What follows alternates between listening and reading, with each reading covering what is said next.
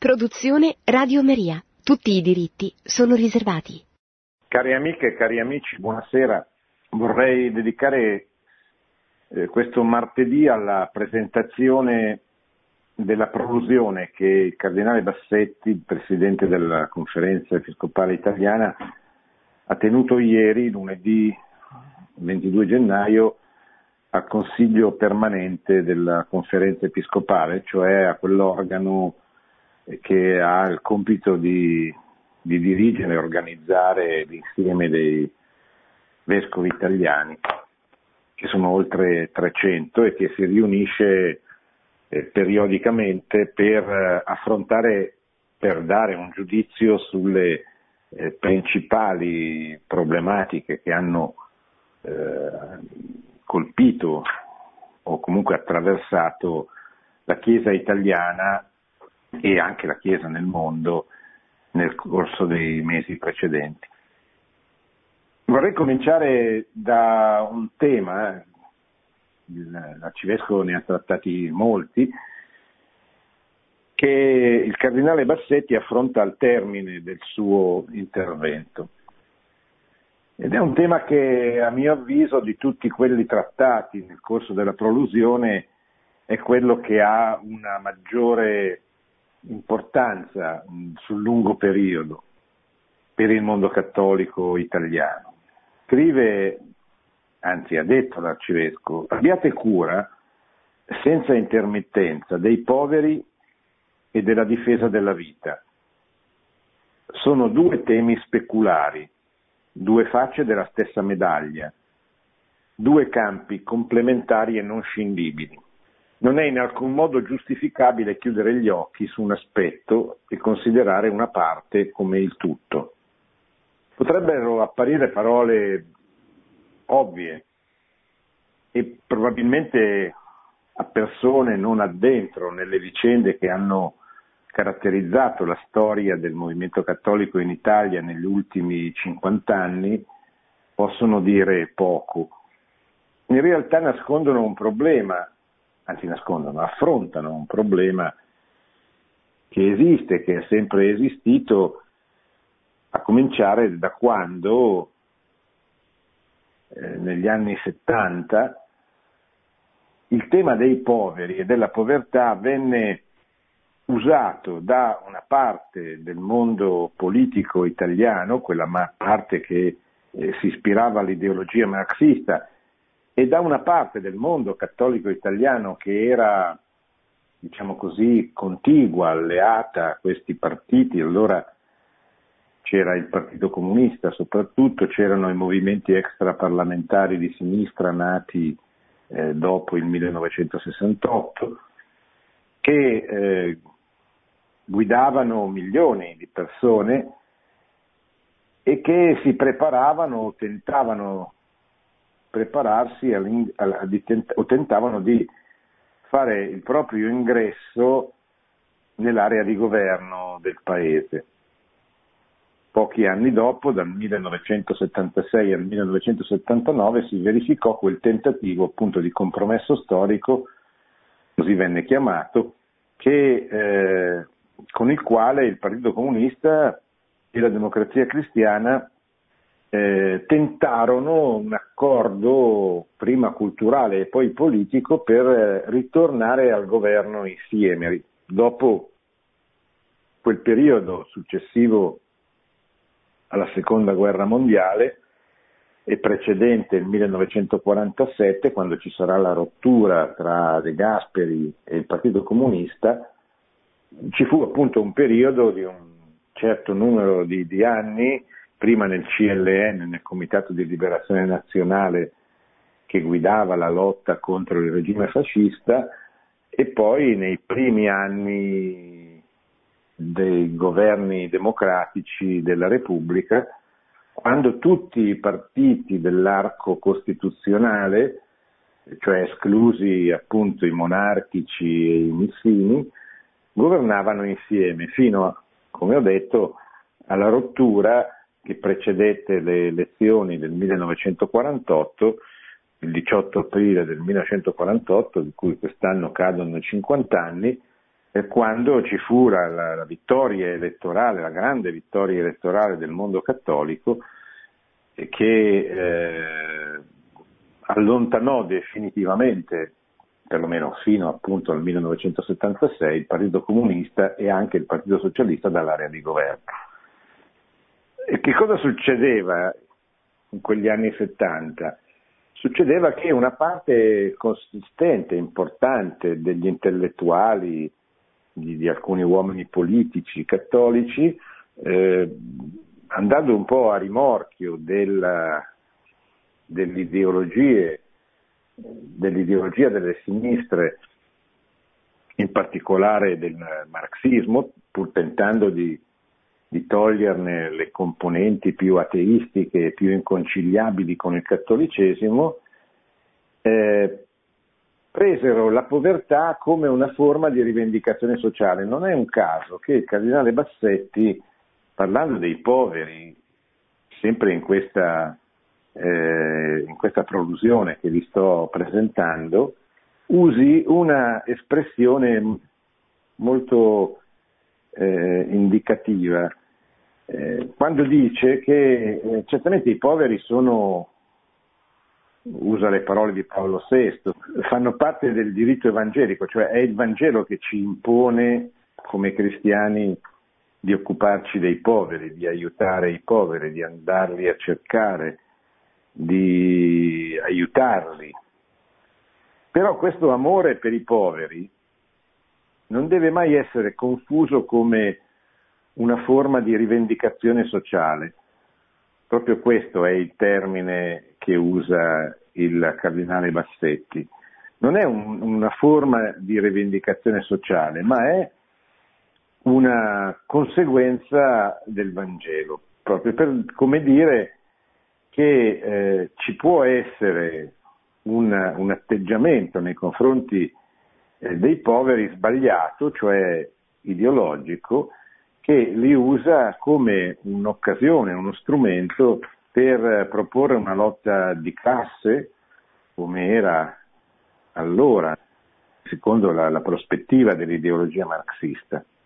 Oggi il mondo è profondamente cambiato da allora. Siamo passati dall'epoca delle ideologie, delle grandi contrapposizioni ideologiche, un'epoca che finisce con la caduta del muro di Berlino e la fine dell'Unione Sovietica tra il 1989 e il 1991, epoca che viene sostituita dalla, dall'epoca attuale, quella che gli studiosi chiamano l'epoca postmoderna, cioè successiva alla modernità. Se allora la questione sociale era una questione centrale, cioè la questione sociale eh, nel senso della questione di, della lotta di classe, perché l'ideologia che eh, sfidava il mondo libero attraverso la forza dell'Unione Sovietica, della Cina comunista e di tutta quella parte del mondo che eh, era soggetta a questi regimi totalitari di ispirazione marxista, oggi la questione sociale è stata sostituita dalla questione bioetica o comunque, se volete un'altra definizione, dal tentativo di cambiare l'umano, cioè penetrare dentro l'uomo, di cambiarne la propria identità, di cambiarne le caratteristiche. L'ultima espressione di questo tentativo è l'ideologia del gender che tende a, a modificare proprio, cioè a rendere eh, inutile eh, la, la, natura che eh, si esprime attraverso dei dati oggettivi che nel caso concreto che ci riguarda sono rappresentati dalle differenze importanti del corpo umano, ma anche dello, della psiche femminile, maschile e femminile. Questa eh, ideologia del genere è, è l'ultima propaggine di un, di un, processo di tentativo di trasformazione dell'uomo e delle sue relazioni primarie che passa, che comincia allora, comincia nel, in Italia con il divorzio che viene introdotto nel 1970, ma che in tanti paesi occidentali era già, una, una, era già presente da anni, da decenni. Eh, poi l'aborto che va a toccare, il divorzio tocca il rapporto, la relazione tra il marito e la moglie, l'aborto tocca la relazione fra la madre e il suo bambino, la droga che tocca la relazione dell'uomo con se stesso. Eh, tutto questo, questo, itinerario, diciamo così, fa parte di un'ideologia che nasce attorno agli anni della rivoluzione culturale del 68 ed esplode nella postmodernità, cioè nel nostro tempo, che non a caso Benedetto XVI ha chiamato la dittatura del relativismo e Papa Francesco, parlando del matrimonio, ha detto è in atto una guerra mondiale contro il matrimonio, o parlando del gender lo ha definito uno sbaglio della mente umana, eh, proprio per eh, così, de- descriverne le, le, le, le caratteristiche devastanti che lo contraddistinguono. Nell'epoca attuale eh, i cattolici hanno giustamente preso una posizione esplicita e, e si sono organizzati, si, si, stanno, si sono organizzati e si continuano ad organizzare per difendere questi istituti, il matrimonio, la famiglia, la sacralità della vita, eh, che sono attaccati da questa ideologia. Ma in questa epoca i poveri che c'erano nell'epoca delle ideologie eh, non sono stati il problema della povertà non solo non è stato risolto, ma in Occidente, soprattutto dopo la crisi economica del 2008, si è acuito, si, si è acuito ulteriormente il fenomeno della povertà. Il cardinale Bassetti dà in questa prolusione dei numeri molto importanti quando dice, per esempio, quando parla della, della crisi occupazionale dei giovani. Dice. Il numero dei giovani nel nostro paese che non trovano lavoro è un, è un numero, è una percentuale drammatica. E quando lui dice in un'intervista alla stampa le priorità per l'Italia sono la famiglia e il lavoro, intendendo per il lavoro il, lavoro che manca soprattutto. E poi riporta anche un dato molto importante, cioè l'aumento, l'incremento del numero di famiglie che sono eh, nella povertà eh, assoluta e dice negli ultimi dieci anni c'è stato un incremento del 97% delle famiglie che sono entrate dentro, diciamo così, la spirale della povertà assoluta. Quindi il problema dei poveri che erano oggetto di tentativo di lotta di classe nel, nell'epoca delle ideologie, che, diven- che divennero lo strumento che usò la teologia della liberazione, quella condannata dalla Chiesa, perché si ispirava e prendeva il proprio programma dal marxismo, dal materialismo dialettico, dal materialismo storico. Vi ricordate che ci furono due documenti durante il pontificato di Giovanni Paolo II della Congregazione per la dottrina della fede sulla teologia della liberazione il primo che condannava questa teologia della liberazione di ispirazione marxista e il secondo, se non ricordo male, intitolato Libertà e Liberazione, che invece eh, ribadendo la condanna diceva poi non tutte le teologie cosiddette della liberazione nate in America Latina sono estranee contrarie all'insegnamento della Chiesa. Per esempio la teologia del cosiddetto popolo fedele che ha anche ispirato durante gli anni precedenti il pontificato, il cardinale Bergoglio, è una teologia eh, così, è una teologia cattolica per intenderci, come ce ne possono essere altre, che si ispira al, così, al concetto, all'idea che il popolo eh, mantiene quello che nella tradizione occidentale viene chiamato il sensus fidei, cioè un senso della fede, dell'ortodossia che non viene meno mai, che non viene mai meno, cioè il popolo rimane sostanzialmente eh, sempre eh, legato, collegato alla, alla tradizione cattolica, all'ortodossia. E quindi bisogna guardare al comune sentire del popolo per, eh, per valutare anche eh, determinate affermazioni, determinate proposizioni, eccetera. I poveri che allora venivano utilizzati nella prospettiva della lotta di classe, finita l'epoca delle ideologie, rimangono, in qualche caso eh, aumentata anche, come dicevo prima, la povertà, soprattutto durante e soprattutto dopo la crisi economica del 2008, e, eh, e, e quindi eh, ci dice il cardinale Bassetti, coloro che oggi giustamente difendono il diritto alla vita, la sacralità della vita,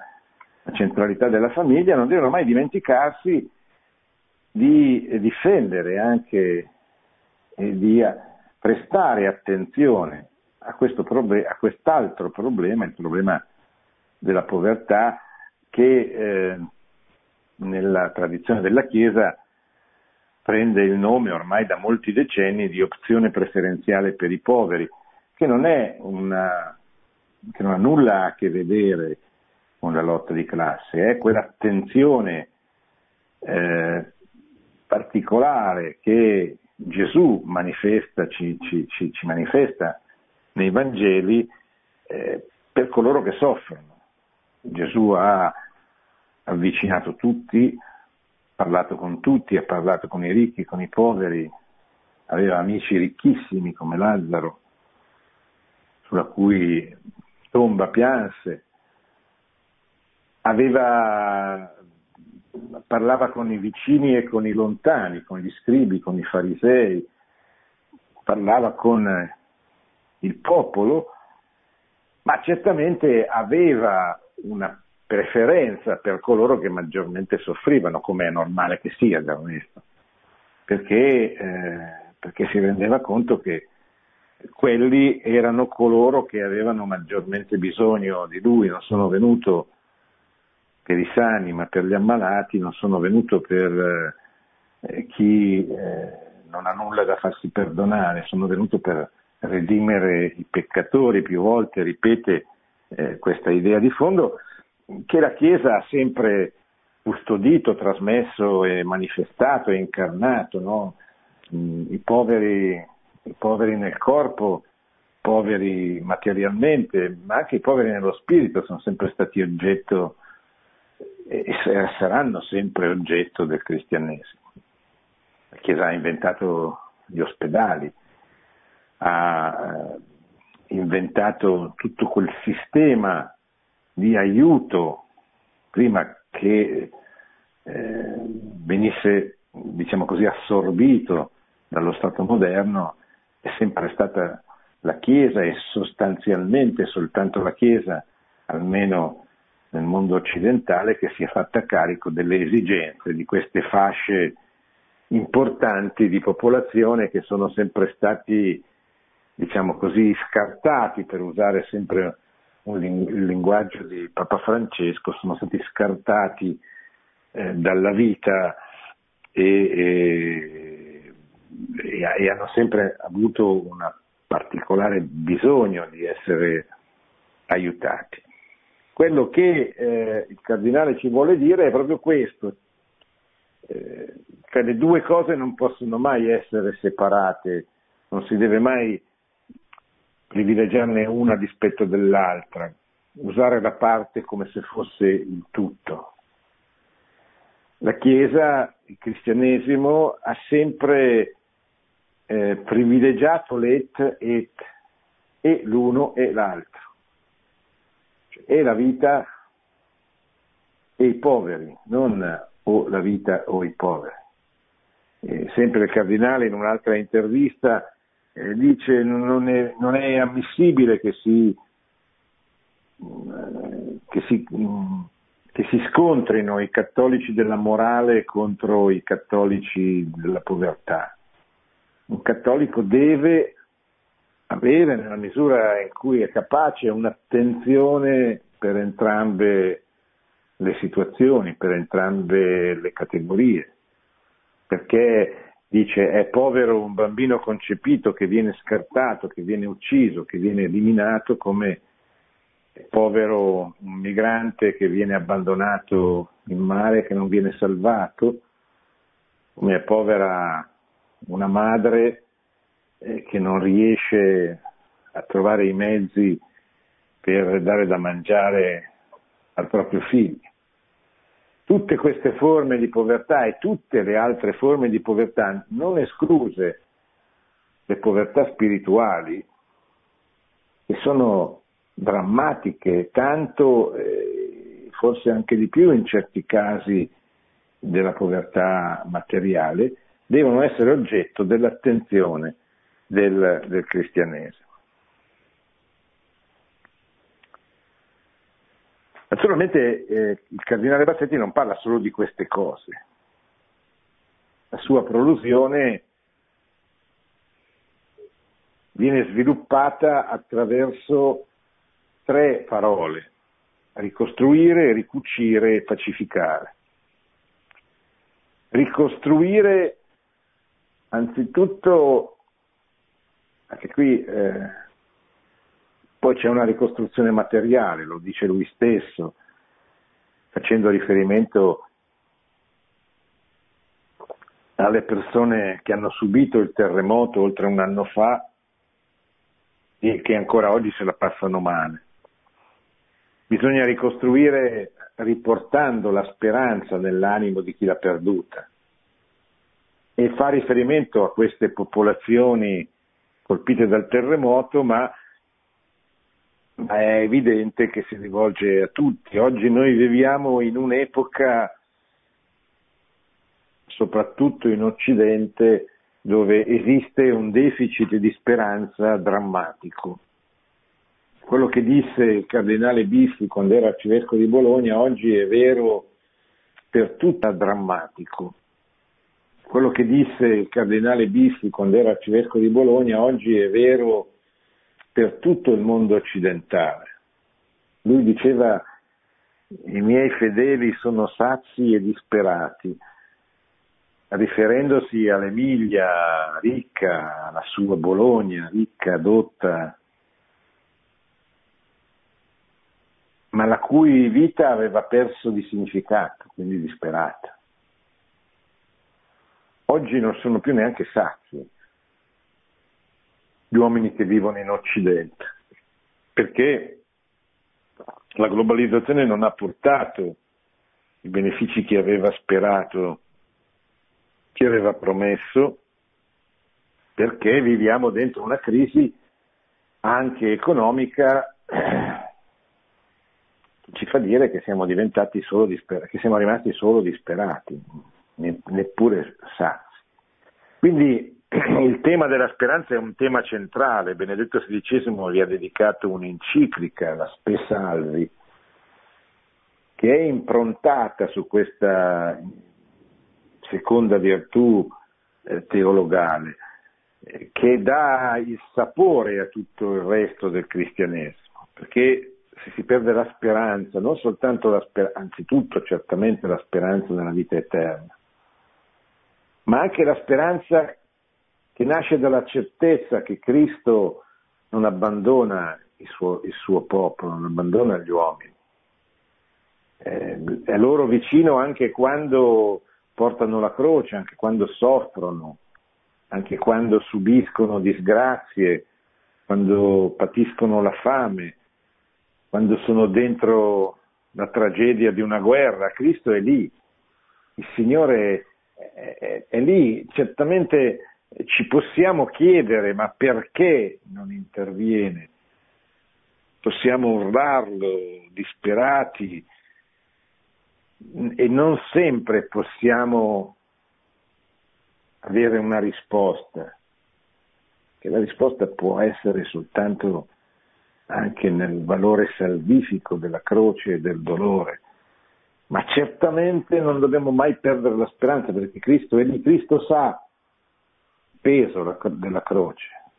e Cristo sa anche perché ce lo ha promesso che non saremo mai tentati oltre le nostre forze. Quindi restituire la speranza è certamente una delle cose più importanti che noi dobbiamo fare, anche a coloro che si battono per un mondo migliore, spesso non ne vedono i risultati. Eh, certo, sono, siamo un po' eretici perché eh, pretendiamo che a ogni nostra buona azione corrispondano dei risultati, quasi come se fossimo noi a salvare il mondo con le nostre gesta. E questa è un'eresia. Eh, non ne siamo consapevoli, ma di fatto molti di noi eh, patiscono da te questo, questa tentazione di, di, di eresia. Tuttavia, non dobbiamo perdere la speranza perché la nostra azione eh, se Dio permette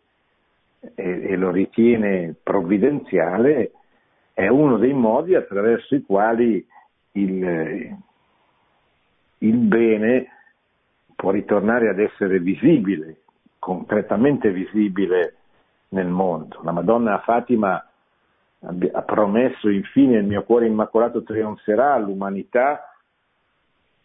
intendendo questo trionfo del suo cuore non l'esito finale, il ritorno di Cristo, che comunque ovviamente ci sarà, ma intendendo questo infine il mio cuore immacolato trionferà come un tempo storico, cioè un, un periodo della storia in cui Cristo sarà riconosciuto come il vero Signore della storia. E la Madonna è stata esplicita, infine dopo gli errori del comunismo, dopo i peccati degli uomini, infine il mio cuore immacolato trionferà. Quindi la nostra azione non è quella che salva, ma è un contributo che Dio permette che noi diamo affinché la sua azione salvifica effettivamente eh, aiuti il mondo a salvarsi e aiuti gli uomini a, a salvarsi. Il presidente della CEI eh, ricorda anche le leggi razziali del 1938, di cui cade quest'anno l'ottantesimo anniversario. E cita anche un'uscita infelice di un uomo politico sulla, sulla scomparsa della razza bianca. Ora prendo spunto da queste due cose che sono presenti nel discorso del cardinale per dire una parola sul cosiddetto razzismo scientifico, che è eh, il tema cui, a cui fa cenno e che, e, e che era all'origine sia dell'ideologia nazionalsocialista, che è un'ideologia certamente esplicitamente razzista, che prevede il trionfo della razza ariana sulle altre razze, in modo particolare eh, sulla razza, eh, sugli ebrei, tesi non tanto come razza ma come il popolo che ha seguito eh, l'itinerario iniziato da Abramo fino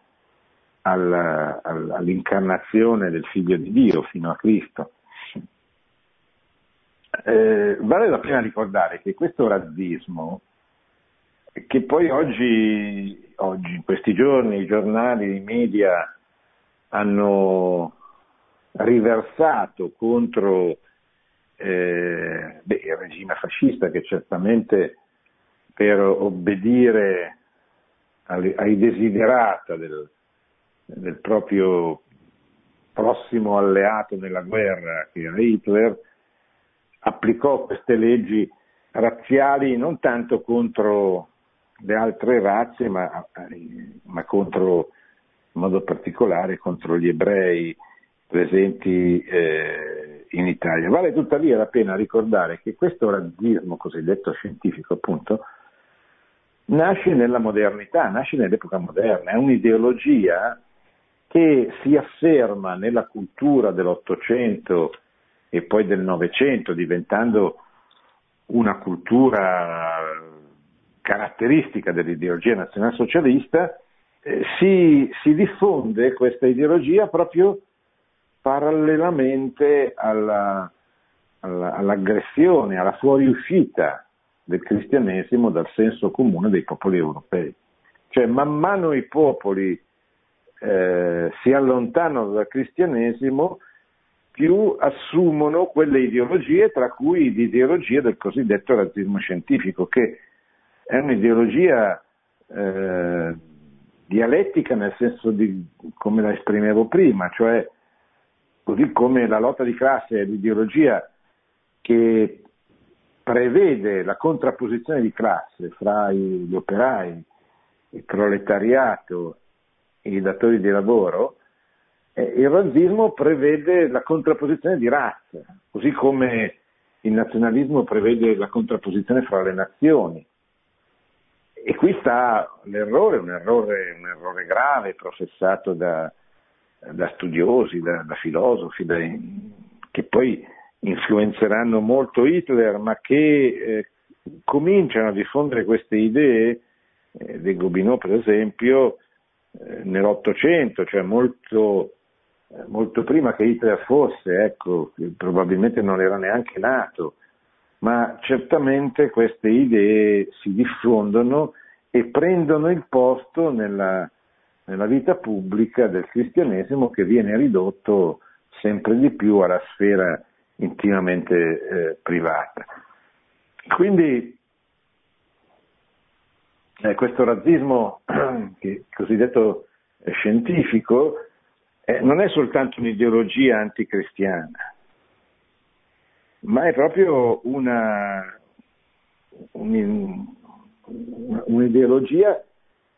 che tende a eliminare, eh, perché è incompatibile con il cristianesimo, si diffonde radicalmente fra molti intellettuali e non verrà praticata soltanto dal nazismo, perché questa ideologia che è anche alla base dell'eugenetica verrà, si, diffonderà, verrà praticata eh, in tutto il mondo occidentale e nei, nei governi occidentali, nel, nel modo di governare le colonie da parte del, mondo occidentale che eh, nel periodo tra l'Ottocento e il Novecento avrà una, una, una, penetrazione significativa importante in Asia e in Africa, cioè in quei paesi dove eh, non conoscevano la tradizione cristiana, eccetera. L'ultimo tema eh, che voglio sottolineare del, della prolusione sono le elezioni eh, politiche. Sapete che ci saranno le elezioni politiche nazionali il 4 di marzo, eh, sapete che quindi ci sarà nei prossimi giorni, comincerà la campagna elettorale e mh, mm, a questo proposito la Chiesa, il cardinale dice una cosa ovvia, la Chiesa non è un partito, ma parla con tutti, perché attraverso il dialogo con tutti tende a realizzare o a favorire la realizzazione in una nazione eh, del bene comune. Il bene comune è il bene di tutta la comunità, non di alcune eh, sue parti. E eh, il cardinale denuncia il tentativo in corso di propagandare, di promettere quello che non si può mantenere, cioè la demagogia caratteristica dell'epoca preelettorale, dell'epoca della campagna elettorale. E, e poi annuncia anche, ribadisce, se volete, a proposito delle elezioni, dice la Chiesa ha come obiettivo il bene comune e, e quando incontra qualcosa che va contro il bene comune lo deve dire. E fa l'esempio della recentissima legge sulle disposizioni anticipate di trattamento, cioè quella legge approvata poco prima di Natale che di fatto introduce l'eutanasia nel nostro paese e cardinale interviene anche molto esplicitamente, dice ci preoccupa la salvaguardia della speciale relazione tra paziente e medico, compromessa da questa legge, perché le dichiarazioni del, del paziente sono diventate disposizioni, alle quali, relativamente al fine vita, alle quali il medico è tenuto a obbedire, non essendo neppure prevista la possibilità dell'obiezione di coscienza. Quindi dice il Papa, il cardinale ci preoccupa questa salvaguardia che è saltata nel rapporto tra medico e paziente. Così come ci preoccupa, leggo le sue parole, la giusta proporzionalità delle cure che non deve mai dar luogo alla cultura dello scarto. Cioè, anche qui ci preoccupa questa mentalità che sta crescendo secondo la quale ci sono delle vite di peso che andrebbero scartate. Pensate tutti i bambini che vengono diagnosticati come down, non ne vediamo più in giro perché sono tutti uccisi prima che nascano. E quindi eh, ribadisce bene, cioè la cultura dello scarto non può mai essere legittimata, non si può togliere da mangiare e da bere a una persona perché viene considerata in fase terminale o perché non ha le proprie facoltà. È molto chiaro il Cardinale Bassetti, forse l'obiezione che si potrebbe fare è che se questa chiarezza fosse stata usata durante il dibattito della legge in Parlamento, probabilmente avrebbero avuto qualche difficoltà in più nell'approvarla. E soprattutto non ci sarebbe stata quella deleteria divisione all'interno del mondo cattolico che c'è ogni qualvolta si deve affrontare un tema eticamente sensibile, come si dice oggi, che riguarda la vita, il matrimonio, la famiglia, la libertà di educazione, e dove il paese si divide ma purtroppo si dividono anche i cattolici, i quali non hanno capito, non abbiamo capito questa lezione che il cardinale presidente eh, ci ricorda.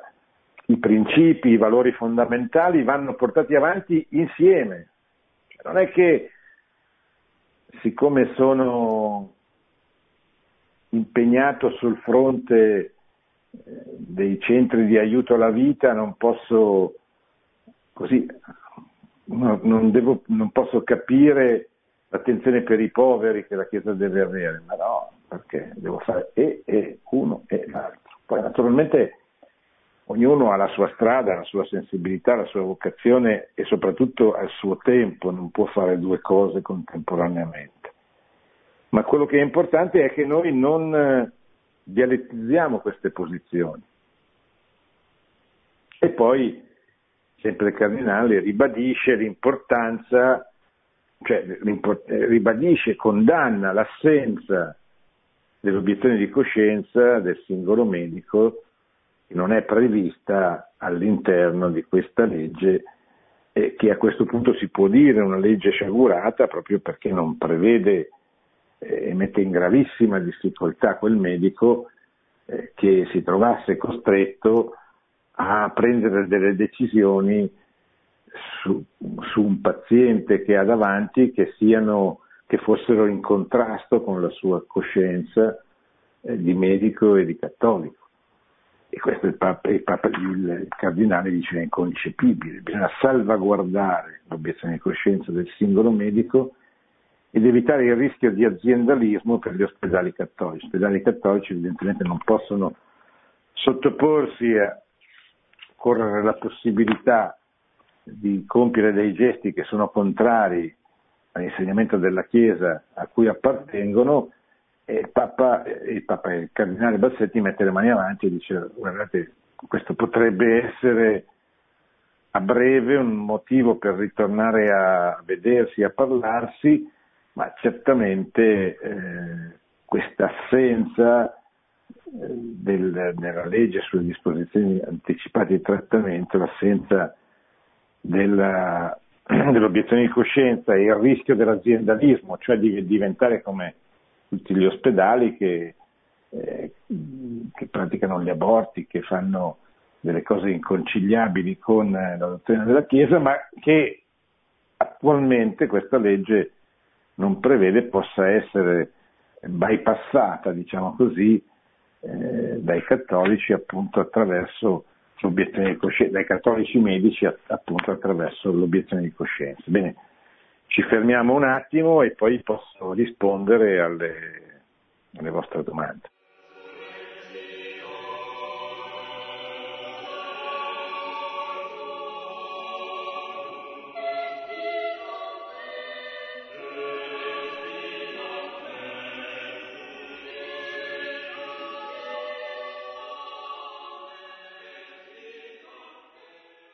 Pronto? Pronto, buonasera, prego, sono prego. Antonio. Niente, volevo dire che comunque considerando che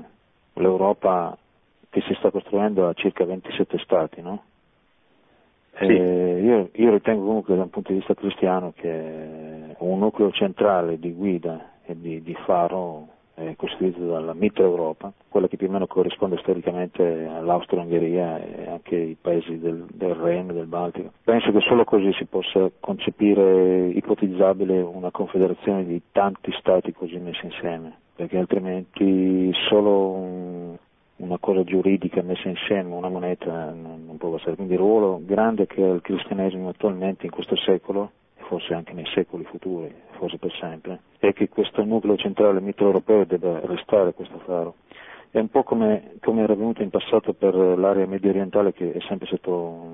in continua agitazione dopo che la Turchia ha perso quel ruolo di guida che invece era importantissimo, eh, quello che era l'impero ottomano. Quindi se mancano questi nuclei di guida, secondo me è letteralmente impossibile costruire una confederazione di stati. Ecco, quello dire. Sì, ma è, è un grosso problema. Intanto non vedo molto la Confederazione nelle, nelle intenzioni dell'Unione Europea. Purtroppo vedo più eh, così eh, una commissione anonima di non eletti eh, che impone un progetto tecnocratico e molto basato eh, sul denaro, sulla finanza, poco rispettoso delle tradizioni locali, che tendenzialmente tende a espropriare gli stati nazionali eh, dei loro poteri, cosa che non dovrebbe avvenire se fosse una confederazione di stati, ma non mi pare che sia questo un po' l'impostazione. E soprattutto in questo sono d'accordo, fu una grande battaglia, l'ultima battaglia di San Giovanni Paolo II, presente anche nel testo Ecclesia in Europa, quando il Papa diceva da una parte che, la, che l'Europa deve imparare a respirare con due polmoni, quello occidentale e quello orientale, ma dall'altra diceva anche che l'Europa deve riscoprire le proprie radici e le proprie radici sono cristiane se questo non avviene, e questo eh, non può avvenire per decreto legge ovviamente, bisogna che la gente si converta perché avvenga veramente, ma tuttavia non avviene neppure anche perché c'è un'ostilità ideologica da parte di chi ha, ha cominciato a fare negli ultimi anni l'Unione Europea c'è una profonda ostilità ideologica, culturale contro il cristianesimo. Per cui eh, l'Europa è cristianizzata al massimo. E come lei sa, il cristianesimo è in crescita in Asia e in Africa ed è in caduta libera in Occidente, in Europa. Per di più ci sono delle classi politiche che sono sempre più ostili al cristianesimo stesso, non solo non fanno nulla, ma per favorire l'evangelizzazione, ma la ostacolano anche, proprio esplicitamente. Ecco, circa la capacità, la forza degli stati del, dell'ex impero austriaco, diciamo così, dell'Austria-Ungheria e limitrofi, mi permetta di avere qualche dubbio. Certamente non, è, non sono gli stati più importanti che, che, lanciano la direzione, che danno la direzione ecco, nell'Unione Europea di oggi. Potrà cambiare qualcosa, ho dei dubbi, perché la forza della Germania, la superiorità della Francia nei confronti di questi stati eh, è dubbia, ecco, quindi non so come questo possa avvenire. Vedremo. Pronto? Pronto, buonasera. Eh, sì, sono buonasera. Da Vicenza. E intanto beh, la ringrazio di questa sua lezione che mh, mm, è sempre opportuno in qualche modo sapere che cosa viene pubblicamente affermato dal mondo cristiano cattolico in Italia. C'erano tre piccole cose che volevo dire. Una riguarda la questione del razzismo. Mm, le dirò che ormai questa parola mi dà un po' fastidio perché la si usa per qualsiasi cosa, ma comunque diciamo che il terreno fertile è stato la Francia e l'Inghilterra dell'Ottocento. Lei ha citato De Gobineau, ma anche Darwin ha dato molto del suo, compreso tutto quella che è la tesi sociologica che ne è derivata e cioè che e c'era già l'idea nel mondo anglosassone, e cioè che la povertà è una dimostrazione di incapacità, di inferiorità, di maledizione, eccetera, eccetera, di conseguenza bisognava sterilizzare i poveri perché appunto non continuassero a riprodursi e questo qui mi pare che non abbia molto a che fare con il mondo cattolico né con il mondo del sud dell'Europa. Purtroppo Hitler ha pescato abbondantemente da lì ed è fatto, stato fatto il capro espiatorio, nel senso che chiaramente nessuno approva Hitler, ci mancherebbe, ma mh, per dire che si è focalizzato sulla figura di Hitler tutto questo tema che invece è più ampio e io definirei anche vincente considerando appunto il gender, l'eutanasia, la distruzione della famiglia, eh, compreso anche i, i, i, certi, certi, atteggiamenti diciamo di tipo nei confronti degli animali, nei confronti della cosiddetta madre terra, nei confronti, cioè è un discorso culturale parecchio complesso e anche angosciante dal mio punto di vista. Sì, Beh, eh, signora, sono d'accordo con lei, ha fatto una bellissima, puntuale analisi, le cose stanno proprio così, e, e facciamolo sapere, ecco, perché se, se no rischia che eh, questa ventata antirazzista, supposta antirazzista, si, si verifichi nei confronti del cattolicesimo, dei cristiani, che invece sono cioè, come, come, ho cercato di, di, di, ricordare, il razzismo è un'ideologia moderna che nasce e si sviluppa man mano che il cristianesimo viene eh, emarginato e espulso, diciamo così, dalla vita pubblica delle nazioni europee. Pronto?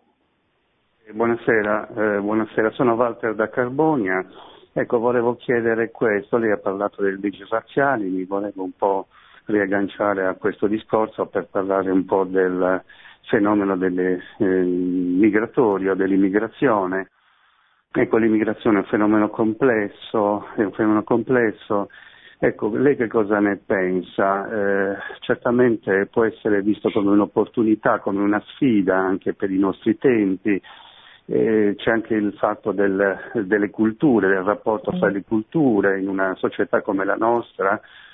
dell'indifferenza, eh, ecco, può essere vista l'immigrazione anche come un momento di incontro anche, no? nelle culture, dove le differenze possono essere viste come, come una ricchezza, no? penso per esempio al, sì. all'anziano come viene visto non so, nella nostra società e come viene visto invece nella cultura africana, per esempio che viene visto come una ricchezza, come un, un mondo di saggezza. Ecco, lei che cosa ne pensa, professore? La ringrazio, buonasera.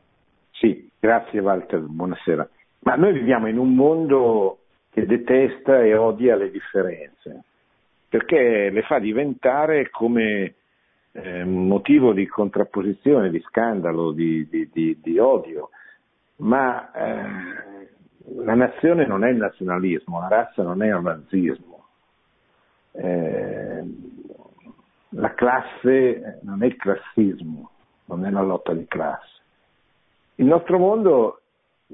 non sopporta le differenze, a cominciare dall'ideologia gender, no? che non sopporta la differenza tra l'uomo e la donna, tra il maschio e la femmina, che è una differenza provvidenziale, è una differenza voluta da Dio, che è, la, è una differenza che porta alla comunione di due diversi che diventano una cosa sola, ma non ci sarebbe comunione se non ci fosse la differenza che si arricchisce reciprocamente. Questo vale per le culture, vale per le civiltà, vale per le stirpi, vale per le razze. Cioè, se gli uomini sono bianchi, neri, cinesi, gialli, rossi, pelle rossa, e, e vuol dire che ci, cioè non vuol dire che, che non siano uguali, cioè, l'uguaglianza di fondo che riguarda tutti gli uomini e tutti i popoli, è legata al fatto che ogni uomo e ogni popolo ha una, ha una dignità che non, le, che non, viene conferita da nessun altro, non viene conferita dallo Stato o, o da chi che sia, ma è proprio intrinseca all'uomo. Ogni uomo concepito ha una dignità che va difesa da parte delle autorità pubbliche, politiche, che sia maschio o femmina, che sia sano o ammalato, che sia nel seno della madre o, o nato, ha una dignità che eh, gli è propria per il fatto di essere. Questo però non significa che tutti gli uomini sono uguali fra di loro hanno la stessa dignità va, che va salvaguardata, ma sono unici ed irripetibili. Ognuno ha qualche cosa che non ha l'altro. Questo vale per le culture, vale per i popoli. I popoli si arricchiscono nella loro diversità. Invece noi viviamo in un mondo globalizzato, dominato dal politicamente corretto, dove c'è un pensiero unico, dove le differenze vengono viste con un pregiudizio negativo. Allora, lo scopo di oggi di chi ha la possibilità di, di, di incidere è quello di proteggere le autonomie le libertà, le peculiarità, le differenze. Nel far questo può darsi che qualcuno ecceda in senso dialettico, cioè si difenda male, sia verbalmente che, che politicamente. Ma però è indubbio che le diversità debbano essere valorizzate, protette, mantenute, perché sono una ricchezza, sono un dono. Ecco, questo mi sembra di dover dire sul tema. Pronto? Sì, buonasera dottore Invernizzi, sono Nevio, Bu- sto chiamando da Grosseto. Volevo sì, dire buonasera. una cosa semplice. E secondo me la cristianizzazione dell'Europa è dovuta al fatto che, prima cosa, da quando è cominciato il consumismo, eh, quindi si può dire che è cominciato anche l'egoismo, fa pure rima.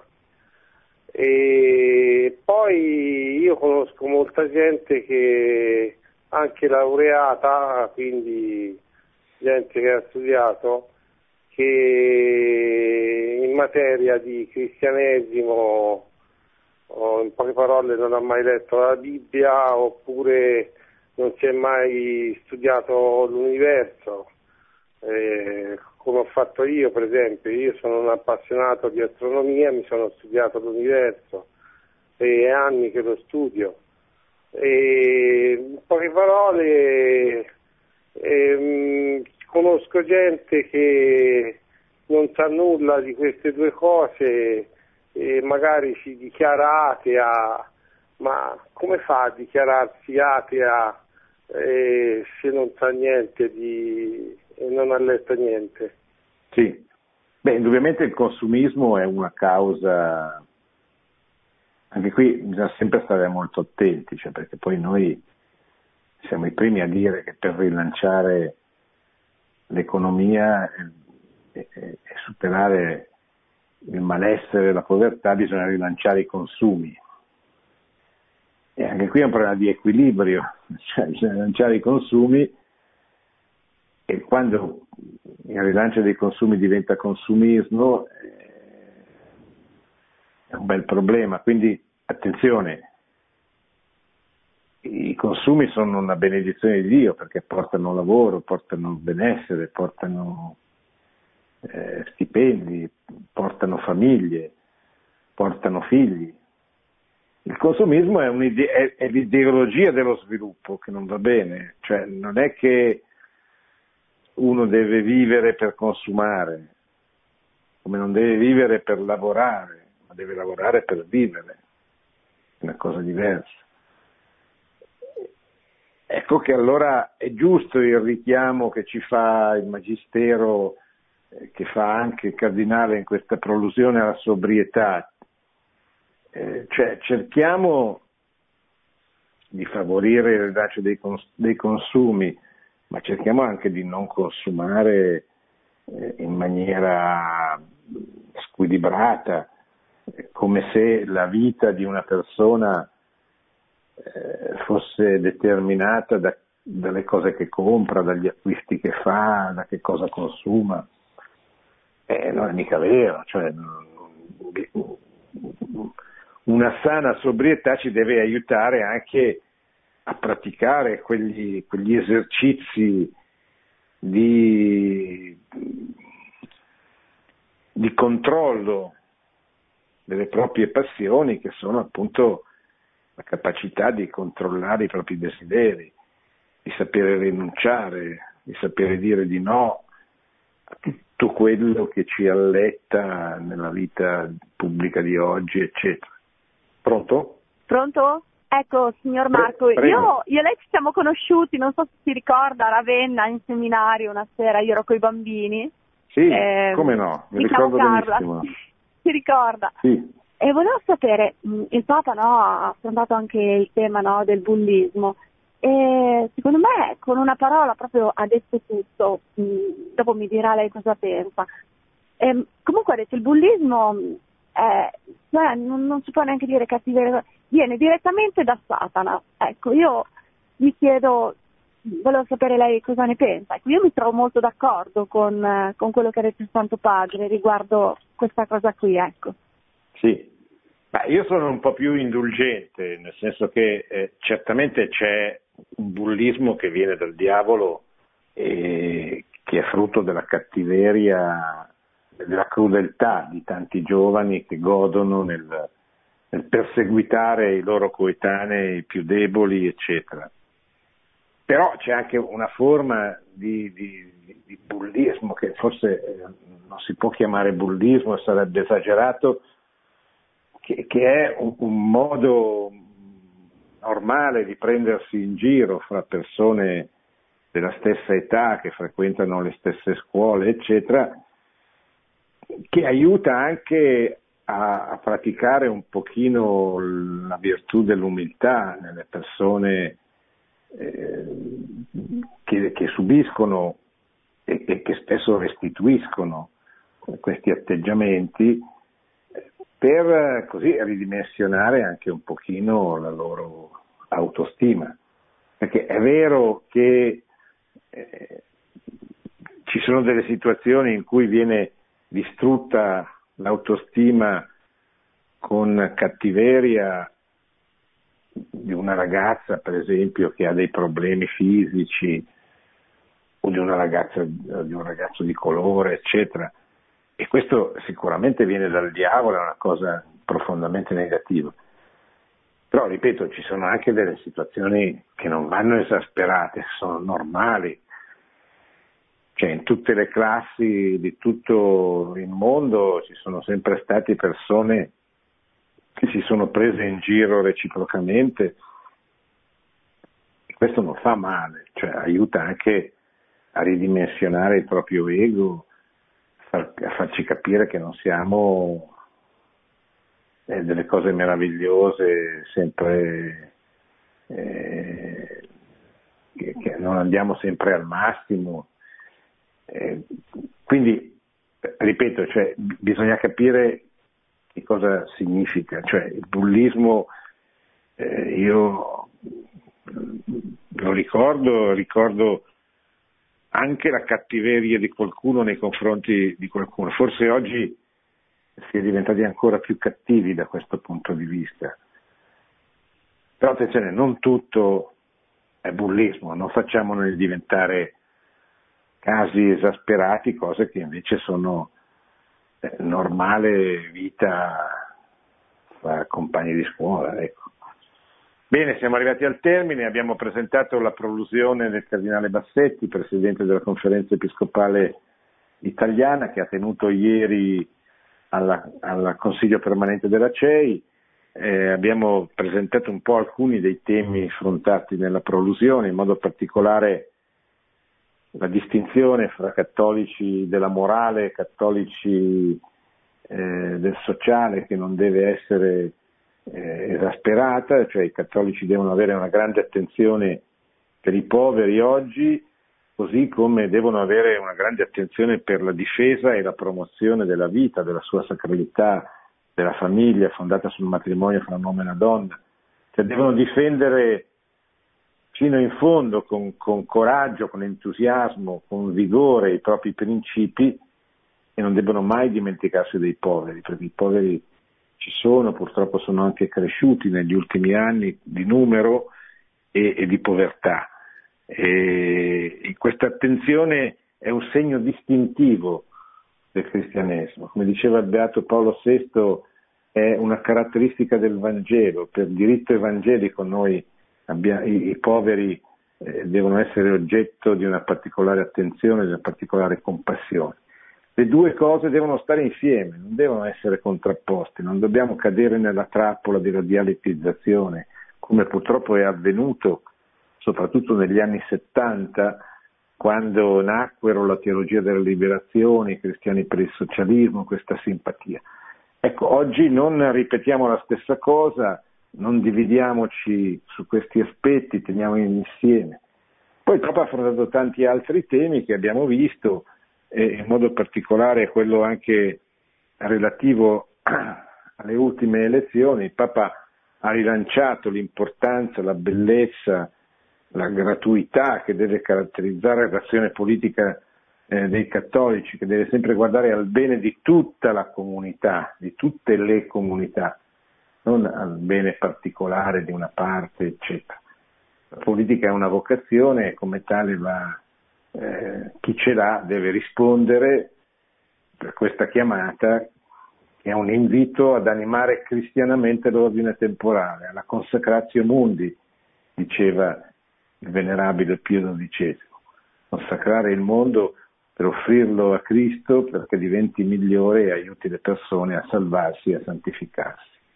Buonanotte e buona settimana a tutti. Produzione Radio Maria. Tutti i diritti sono riservati.